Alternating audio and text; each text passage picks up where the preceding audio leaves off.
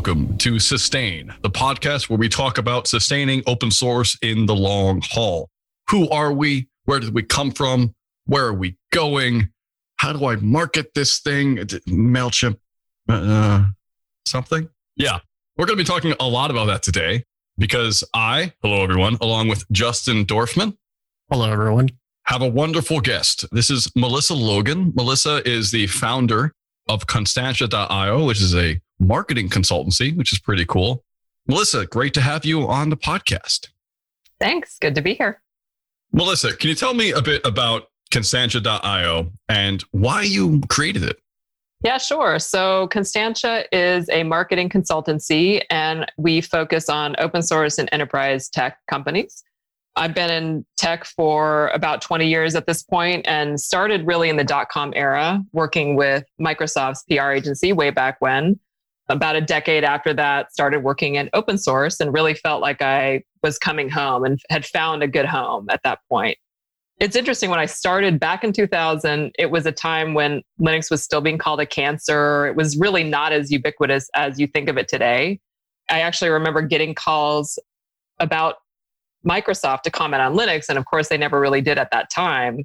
And then, kind of fast forward a decade, of course, I started working at the Linux Foundation, Microsoft embraced Linux. Really, everything kind of came full circle, and now open source is everywhere. But it really wasn't like that throughout my career. It really has happened just in the past decade. Did you work with Dan Kohn by chance? I did work with Dan Kohn briefly. I mean, I wasn't on CNCF, but I did work with Dan. Yeah. I'm really sad to hear that. Yeah. Yeah. For our users that don't know Dan, he was an executive at the Linux Foundation and he was a sustainer. He's been to a few sustain events and really made a big impact in the Kubernetes community as well as some others. And he passed away from cancer. And I really just want everyone to know like a great has left. I know it's very sad when we lose people in the general open source community. And he yes. had a pretty outsized impact on it. Yes. So it sounds like you've been working mainly with large OSPOs, right? Open source program offices at Microsoft and Linux Foundation. Have you had any experience working with smaller organizations or smaller, say, repositories on GitHub type stuff? So I have worked in the kind of foundation backed projects. And then now we also work with commercial open source companies. Most of them are probably larger projects. You, yeah. with Apache Cassandra. How yeah. how did you get involved with them? I mean, been around for like a little less than 10 years, I believe. Yeah. So I think yeah. when I started working at the Linux Foundation, I was focused really just on the Linux community itself. And back then, it was really focused on monitoring and understanding what was happening in the world of Linux and the Linux community, what's happening with the technology, to share that all out in different ways. So through social media, videos, blogs, etc. And the goal there was really how do we expand the universe of people who care about Linux to try to get more people to contribute and participate. It's not like we were trying to get more adoption. Linux at that point was still pretty ubiquitous, but how do you get more people to be interested and be contributing back? Because as an open source, that is a key benefit. When you have this broad ecosystem, anyone can contribute. It really brings forward things that you wouldn't expect. And I've always loved that about open source. So in 2013, I think the Linux Foundation wanted to support other open source projects and figure out how can they take what they've learned from helping and supporting the Linux community to other open source projects that might need a boost. And we started this program called Collaborative Projects. And the idea was to take those best practices on how to run it and help instantiate and build new ones and give them kind of an easy path to awareness and adoption the first one that we did back then was this project called Open Daylight. And it was this open source software defined networking. It was really exciting at that time in this space. So the first one that we launched was called Open Daylight, and it was an open source SDN project, software defined networking. And I launched and ran marketing for that project. And not only at that time were we trying to create this new model, but also in the networking space, no one understood open source. They didn't really have an idea of what that means for networking. It hadn't really been done in that space at that time. And I remember the first six months really was focused on PR and just educating the market about what we were trying to do here. How on earth were we getting these bitter competitors to work together and figure this out? Why would you do this? Can it actually work? Who's going to adopt it? It, it seems thinking, looking now with how much open source has grown and changed, you wouldn't think those were key questions, but we really had to figure all of that out as we went. Now I think we have more of a playbook to do that, but we really didn't at that time. And you have to remember, even back then, open source still wasn't as widely adopted as it is today. I think the other big right. challenge was for us how do you engage all these different competitors in marketing? Why on earth would they do co marketing together? How do you get them to do that? How do you get them to talk and not try to influence it in one way or another? And that was really one of our key challenges. And what we did was try to find these zones of agreement and bring people to the table. And we, as working at the foundation, it gave us this very neutral way to do that. By the way it was set up, we were able to bring in this kind of neutral, be a neutral entity and get these people to the table. After we did that, we created a playbook for it and helped launch about a dozen more of these projects. And some of them had budget, some didn't. I think that we had to find a lot of ways to be creative in both ways. There are many ways you can do marketing. You don't need a massive budget to do it. You really just need people with marketing expertise in your community or outsourcing it and people willing to participate in that who are part of your community. When I talk about open source, there are kind of two key ways that I describe it. I think that it's important to define how we talk about open source because people define it in different ways.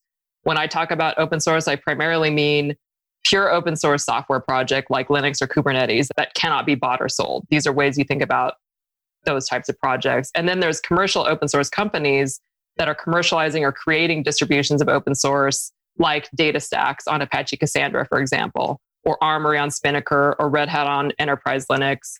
There are other companies like Tidelift too that are knitting these different pieces together. And so I run a marketing firm that specializes in working with these types of companies because we really understand that your community and your ecosystem is a competitive advantage for you. It's not competitive to you, it is actually a competitive advantage. They're not in competition and it really helps you to work with them. And we see this time and time again when we worked at the Linux Foundation. If you can combine these marketing efforts and band together, it really benefits the whole. So, going back to your other question about Cassandra, we started working with the Cassandra community earlier this year, and the Apache is set up differently than the Linux Foundation. They don't have these kind of marketing working groups in the same way. You can create them if you're an Apache project, but the community has to do that themselves. At Linux Foundation, it was different because it was part of kind of the governance of the project. And so working with the Apache community has been quite different. We were actually brought in by DataStax to help create marketing for the open source Apache Cassandra community by my former colleague who worked, we worked together at Cloud Foundry named Sam Ramji. And he understood and knows that this is how you do open source marketing and how it can actually benefit you. So DataStax actually brought us in to not do marketing for DataStax, but to do marketing on behalf of the entire Cassandra community. And so we came in and we essentially get to know people in the community and try to understand what do they care about what are their shared goals and what's the shared vision here what are we trying to achieve together? And then we actually go out to all the different people who are participating vendors end users other parts of the ecosystem et cetera and gather those stories and really try to tell and share those stories. So we've done that in a lot of different ways. Some of it's through public relations for example. We talked about the 4.0 beta that came out this year. That was a really group effort from everybody in the community. And we put together a blog that talked about here's all the great things that are happening in 4.0. You should go try it now. And then it's also other things like having people in the community and or us write content that we contribute to other publications that talks about the features of Cassandra or what's happening in the community or how to contribute or any number of things that are really important to the community and getting people involved. But it really comes back to what is that shared goal and shared vision that you have across all these different stakeholders in these communities. Was there like a company that does like support contracts for Cassandra funding this, or was this a grassroots type of deal? we were brought in by DataStax to do that. So DataStax is funding us to essentially work with the Cassandra community because they understand the value of working with an open source community that their product is based on. That's really Got important. It. Yes. Yeah. Okay. If you were to explain that, I apologize. I just went over. No, that's head. okay. no, because I think that is definitely one of the most important things because there is always something, there's got to be a motivation and a reward at the end. But I think DataStax gets it in terms of like how open source works. I've seen what they've done in the past. And this whole campaign that they did wasn't like brought to you by DataStax. It was just right. like, hey, we're part of the community, we're here. So I find that really cool when companies get it. I mean, it can be pretty rare too. I think it's as long as I've been doing tech and as long as I've been doing open source, people still, I think, get confused by am I competing with my community or not? And really, right. I've seen it from both angles. And really, you're not. Really, it does bring you this advantage because you have all of these people who are part of this thing and you can leverage those people. So, next, you're at Isilon. I remember reading about it like way back in the day and then it was acquired by EMC. Like, what did you do there? Because that just really interests me. that was a long time ago. So I, I know. I think early in my career, I worked at agencies. So I was at an agency at that time, and Isilon was one of our clients. I had worked a lot in the data storage space between them and LaCie and 3PAR and some other ones like that. And later, I've done some other data storage. And yeah, we did a lot of PR and content for Isilon. Their goal was to go IPO and be acquired, and we really helped them do that. So leading up to that, we did a lot of different PR to get them air cover to say, this is what Isilon's about. This is what they're doing. Here's their technology. Here's their customers. I think we had some goal of doing 50 case studies in six months or something, and we Whoa. hit it. I think we did a really good job. That's. We actually met it. And then we weren't the sole reason they got acquired, of course. Their of course their technology has to be good and, and so on and right. so forth. But it does help doing PR and having your company or client or project be visible is really important. And I think people think about marketing typically as those kind of annoying emails that you get or advertising, all this kind of stuff. And I think in enterprise, that's just not going to help you. What really helps you is thinking about what is of value to people and how can you give them something of value spamming people a thousand times is not something of value. You're going to turn people off. You're never going to harass someone into an enterprise sale. So, what can you do instead that's actually going to help educate people about your product or your project and inform people so that they do want to check it out and adopt it? And I think that's there is a fine line. The way that we approach marketing in enterprise it might be different from other people who do these other types of things. We typically stay away from that. How do you get your marketing copy in front of people, though, right? Because mailing lists are important for getting to people's inboxes, which then gets to the, the end users. And I understand the need to say, do work internally to figure out what are our values, what case studies should we look at, how do we go out and get those so we can know better. But where do you have that gap between, okay, I need to market something and yeah, we're producing content? How do you make sure that people see the content?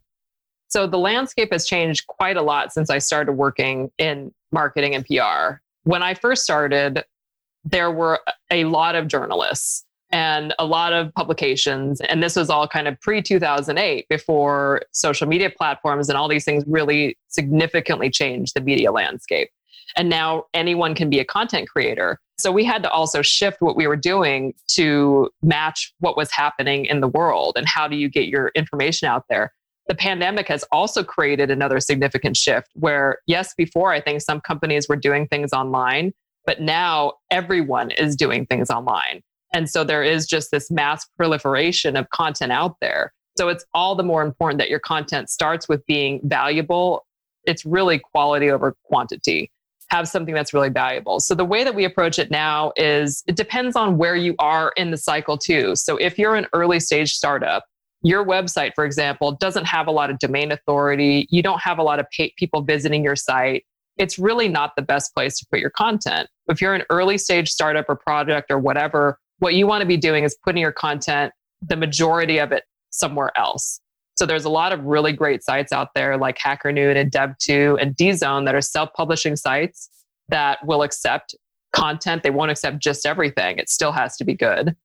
and not overtly promotional, but they will accept it. And those are really great sites for any kind of early stage startup. A domain authority. High domain authority, exactly. And developers and technologists love those sites. They are very valuable for early stage startups. And I think if you're a later stage project, startup, or company, you look at other different options too. You can do other paid types of sponsorships for content promotion. You can do contributed articles elsewhere, but that's how you get it out there. It's really today you can do a mix of press outreach and then content, you know, contributed articles. That's really a great way to do it. I just go back to make sure that your content it's high quality, low quantity. If you have high quality, high quantity, cool. But I would say focus on the quality part first. right. Exactly. What's interesting to me is I'm thinking of it in terms of a project that has two or three maintainers, maybe one maintainer, maybe they're part time, maybe it's an evening. I'm trying to translate all of this into their world and how do you work there? Because I feel like enterprise and foundations and OSPOs, yes, everything you're saying makes a ton of sense. I get it. I'm there. It's awesome. I think one of the most interesting things from the open source perspective is that when you're working at that level, you have to convince a lot of your users and your users aren't necessarily coders, but also people higher up who would then say buy a whitelisted version or open core model of the open source or fund it. You have to convince them what open source is and how that works, and then convince them of the product itself, right? So it's like a double hit. But for someone who runs a small React library, 10,000 stars or something, right? How do you market those? And it's one thing I'm really curious if you have any insight on. Yeah, I would say, I mean, the principle really is the same. It's just a matter of time. So most of these people are already strapped for time and maybe they're not a great writer or something like that. So are there people in the community who are willing to participate and do marketing in that way? I think you need to have someone who has kind of marketing know how and expertise, whether that's you, someone in your community, or whatnot, or you outsource it. But that's what I would say is look for those types of people who can contribute in that way. And that's not always easy to find. But if you're trying to build your presence for a project, really those toolkits are the same. It's just a matter of who can participate in that way. When you think about doing marketing in a community, there are a lot of people who work at different companies. They have different cultures, they have different reasons for participating maybe they're not aware that you actually want to have a marketing effort. So I think what's really important is to build some kind of architecture of participation for people in your community. And there are different ways you can do this. So, for example, Kubernetes has built some marketing contribution guidelines into its GitHub docs. So it's really clear how you can participate. And you can do that no matter what kind of contributor you are to the community if you can do that for any small library, right? You could say, hey, we need some help with marketing, put some things into your GitHub docs, put some calls out to people, see if people will participate. And it's really clear how they can participate. The other ways you can do that, of course, are to outsource and to find someone. So I know that Sustain OSS, you have this marketing working group conversation that you've started with. How do you kind of develop these things? You can also do that informally or formally within any project is create a marketing working group see if you can find people who are willing to contribute. And I think it goes back to this conversation in the larger industry conversation around finding contributions that are non technical, because there are people who want to contribute to projects and maybe they don't have technical skills, but they can contribute to docs or writing or content, et cetera. And it's can you give them just create a way for them to participate? One of the things I'm curious about is and this might maybe not that interesting for most of our listeners, but I'm really curious is how do you pitch marketing to open source foundations as something that they need to do? Because the return is so small immediately. Like it's hard to say, I'm going to go out there and get you more contributors or commits. Like, what's your pitch? Right? Stars. Right. I'll get you more GitHubs. Stars. Let's just set that metric aside, shall we? um, so that is a really great question. What are those quote unquote KPIs in an open source project? What do we look at? I yeah. think things like lines of code, stars, those are all, I think you should just set those aside. That really doesn't tell you about the health of an open source project. It might be an indicator of maybe activity, but that's about it. From a marketing perspective, what we really look at is what's the kind of overall share of voice for a project? And if that term isn't familiar to you, it's really what's all the times that your project is being mentioned on the internet? So in forums, in press releases, in content, on Stack Overflow, et cetera, because that really does show at some level, are people really interested in this project and in this product? And so we really look at share of voice as one of the key metrics in an open source project and how we evaluate how things are doing. This also matters because if you have a lot of people in your ecosystem, that's how you could get other people to participate. So let's take going back to Cassandra, for example. We have several people who are vendors who have products built on top of Cassandra. All of those people are doing marketing for Cassandra as well. Those people are all contributing to the marketing effort at some level. If you, at the core of that project, can give them tools to be promoting Cassandra in other different ways, then that helps everyone as a whole. So you are creating something from the core of the project and then distributing it to people in your ecosystem. They distribute it to their communities, and it really has this kind of ripple effect. And that's really where you see. I think Matt Asay was on your show before talking about the pie of open source getting bigger. And that's really what happens. Yep. It's growing the pie for everybody. And that's the benefit of this kind of open source marketing model. Love it. Have you ever had to deal with people who are closed source and try to convince them to go open? Interesting question. Actually, most of the companies we work with are open source at some level, whether it's open core or straight up open source or commercial open source. I'm not sure that we've worked with very many closed source companies, in fact, in the past few years. Banks and stuff. I mean, there's a ton of code going on in those institutions that isn't open source. Oh, but they're using open source. They are. In fact, going back to the open daylight example, I think one of the key ways that we knew we were gaining traction was when we found out that AT&T had adopted open daylight. And we found oh. out because they had said something on a user list because of course they found some bug or issue with it. So of course that's when they reach out and talk to us. But it was really amazing to see them participate and contribute. And we really felt like after that first six months I mentioned early on with educating the market, it's so validating to know that end users are actually using this open source project. So, to your point, most of those companies are using open source at some level, from the government to banks to airlines to, I mean, almost everybody's using open source at some level these days. They're all well, using think, it, but giving back to it is much is right. a much smaller sense of the pie, right? True. Mikeal Rogers won a couple of episodes ago, and he said 500 out of the Fortune 500 companies all use npm and it's like i don't think anyone can dispute that it's like you no. you can't not use it so yeah everyone is using but as richard said it's contributing is the issue. Right. And i think you're seeing more of these bigger companies learning how to contribute back and also understanding why.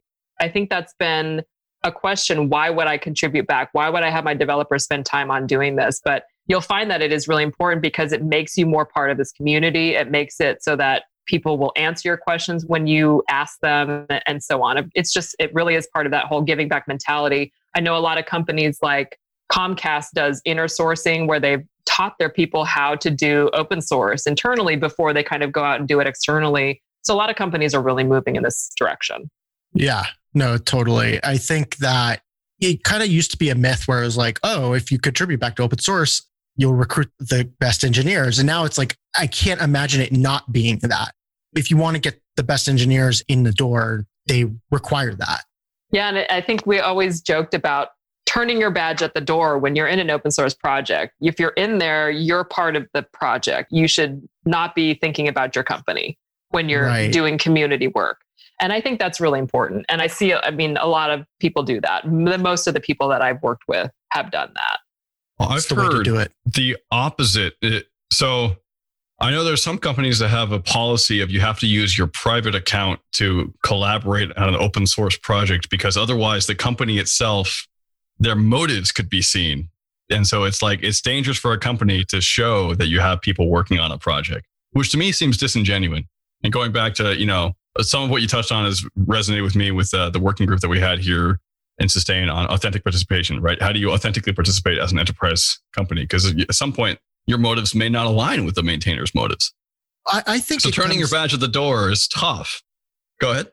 But the badge is on your GitHub profile. You are part of that company. So it's sort of like not com- all the time. Not if you set up a different account, right? Uh, so I've heard of true. companies that do that. Yeah. Yeah, I guess. So, for instance, I, Red Hat, right? Red Hat uh, demands that all of their employees who work in open source do so on their private accounts because they don't want Red Hat to be everywhere. That may be misquoted, that may be misunderstanding it, but that's what I thought happened there, which is really interesting. It's cool because people get to do stuff, but it's also doesn't gel well with me. Put, put well, it that way. So if you look at a community like Cassandra again, when I was trying to figure out, well, who's part of this community and who are the kind of key people in the PMC and this, that, and the other, and you go look at GitHub and you just don't know. You have to do some digging to figure out where Sleuthing. they actually work.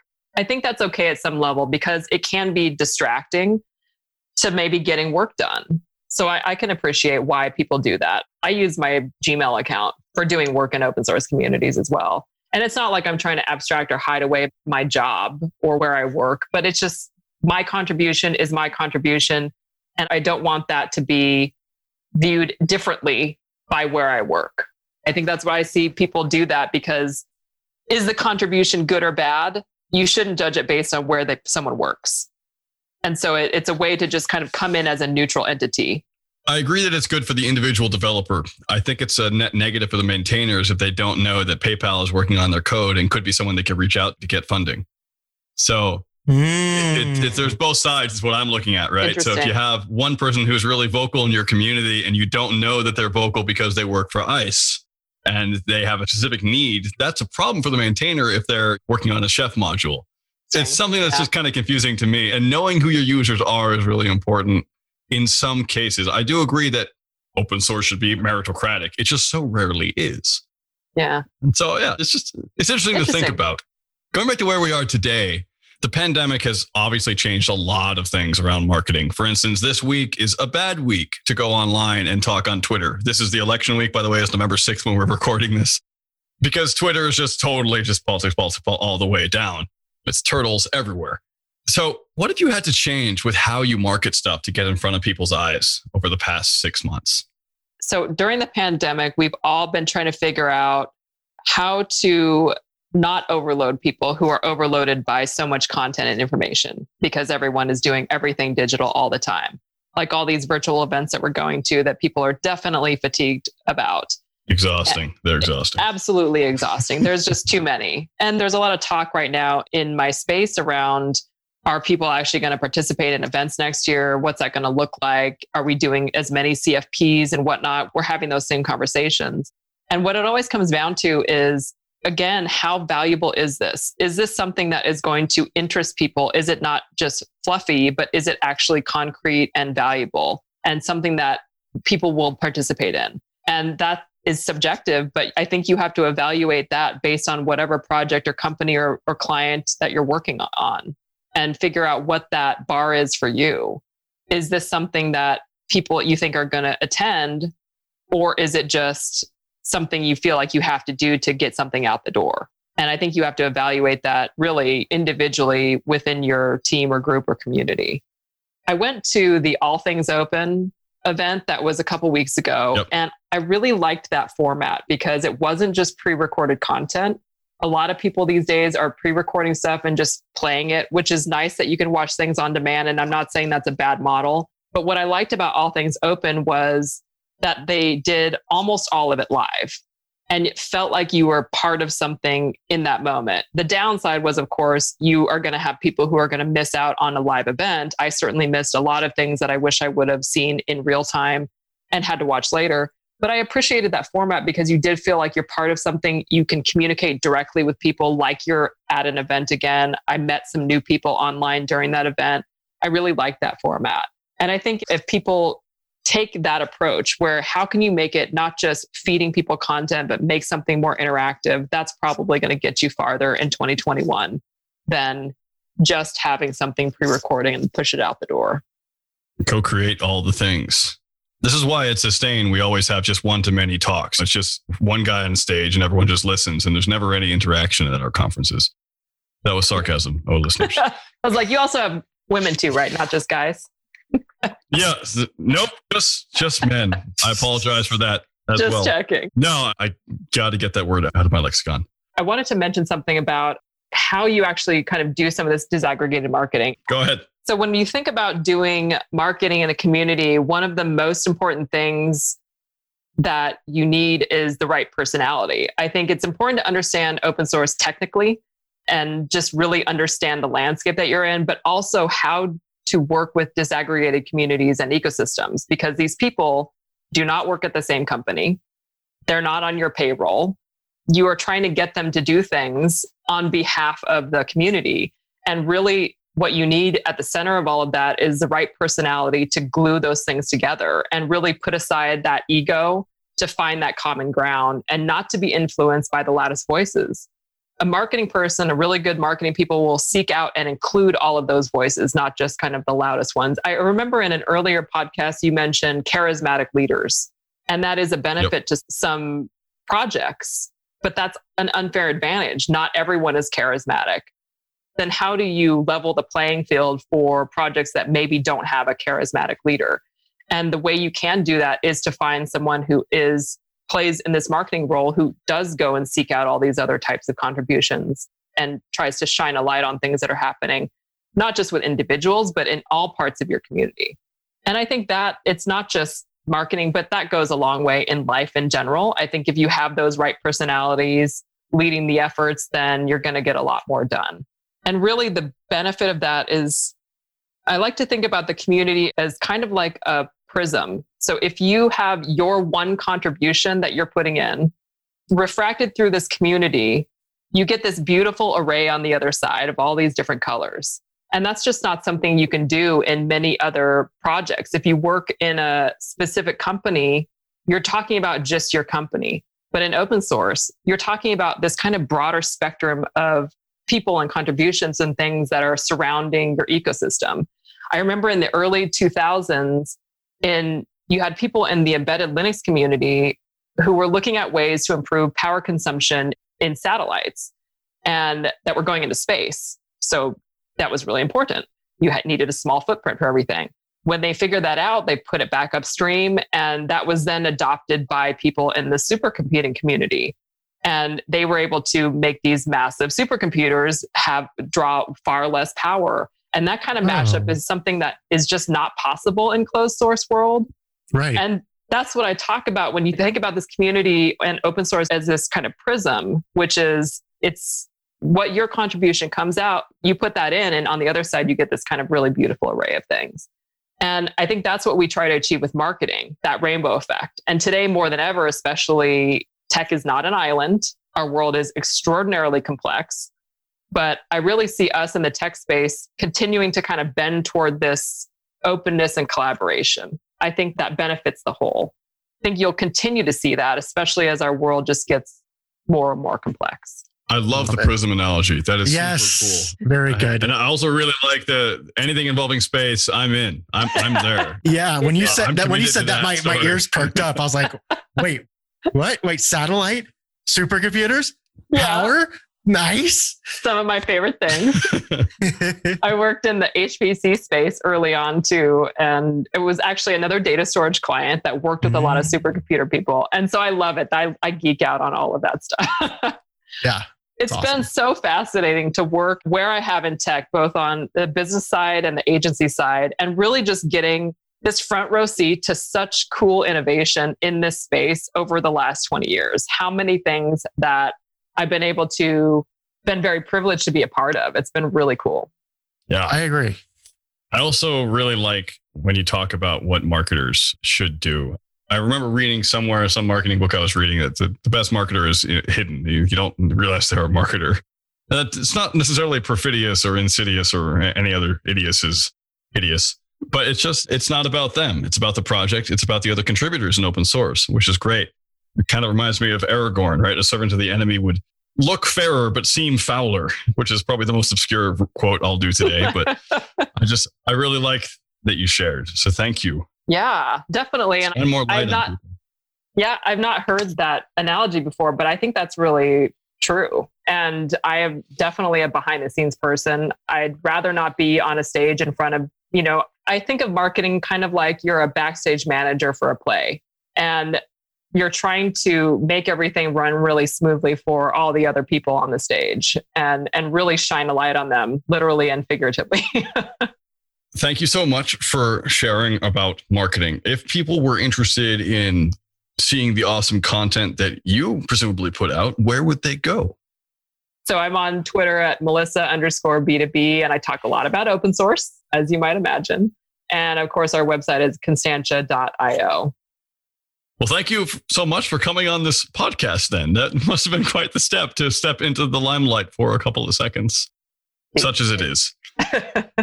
Speaking of limelights and stages and the band Rush, let's move on to Spotlight, where we actually do shine light on other things in the world that we have liked, that have helped us out, that need more love. So, Justin, what is your Spotlight today? My spotlight today is fingerprint.js. It's a modern, inflexible browser fingerprint library. They have a really cool README with a lot of great marketing upsells, but tastefully. It was, it's pretty cool. So basically, what fingerprinting is like, you can view the user agent, which is key for marketers like me. So I can see what type of operating system they're using so I can target that ethically. Anyway, that's it. Awesome. The README is really fascinating because they actually have an ad in the README. Yeah, uh, but oh, it's tasteful. It's tasteful. Yeah, it's great. Yeah, it's great. I love it. My spotlight is alex.github.io slash NYT 2020 election scraper. I am a data nerd when it comes to elections, and someone has made a website that allows you to very easily see what's happening every minute in all of the battleground states right now. And I have been refreshing this nonstop since yesterday when I discovered it. Although they also have an enable notifications, so it'll ding me anyway, but I'm still refreshing it. And I just really love, I don't know, it just feels like democracy at work. And I guess I like democracy on some level. It always makes me feel slightly patriotic, which is not something I try to be, but I just really enjoy that people have come together to show me data faster. So that's really cool. Melissa, what's your spotlight?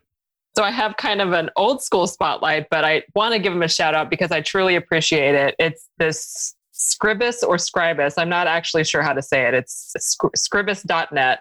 It's an open source desktop publishing tool. And I use it actually to put together my community's monthly newsletter. So I'm very active in my local community. It's a rural community. We have a monthly newsletter to kind of keep everyone involved. And I've been using Scribus for years to publish that on a monthly basis. So thank you for keeping that going. Awesome. I will have to check out Scribus. Thank you so much. And thank you so much for coming on this podcast. It was great having you. Thanks, Melissa. Thanks. It was great to be here.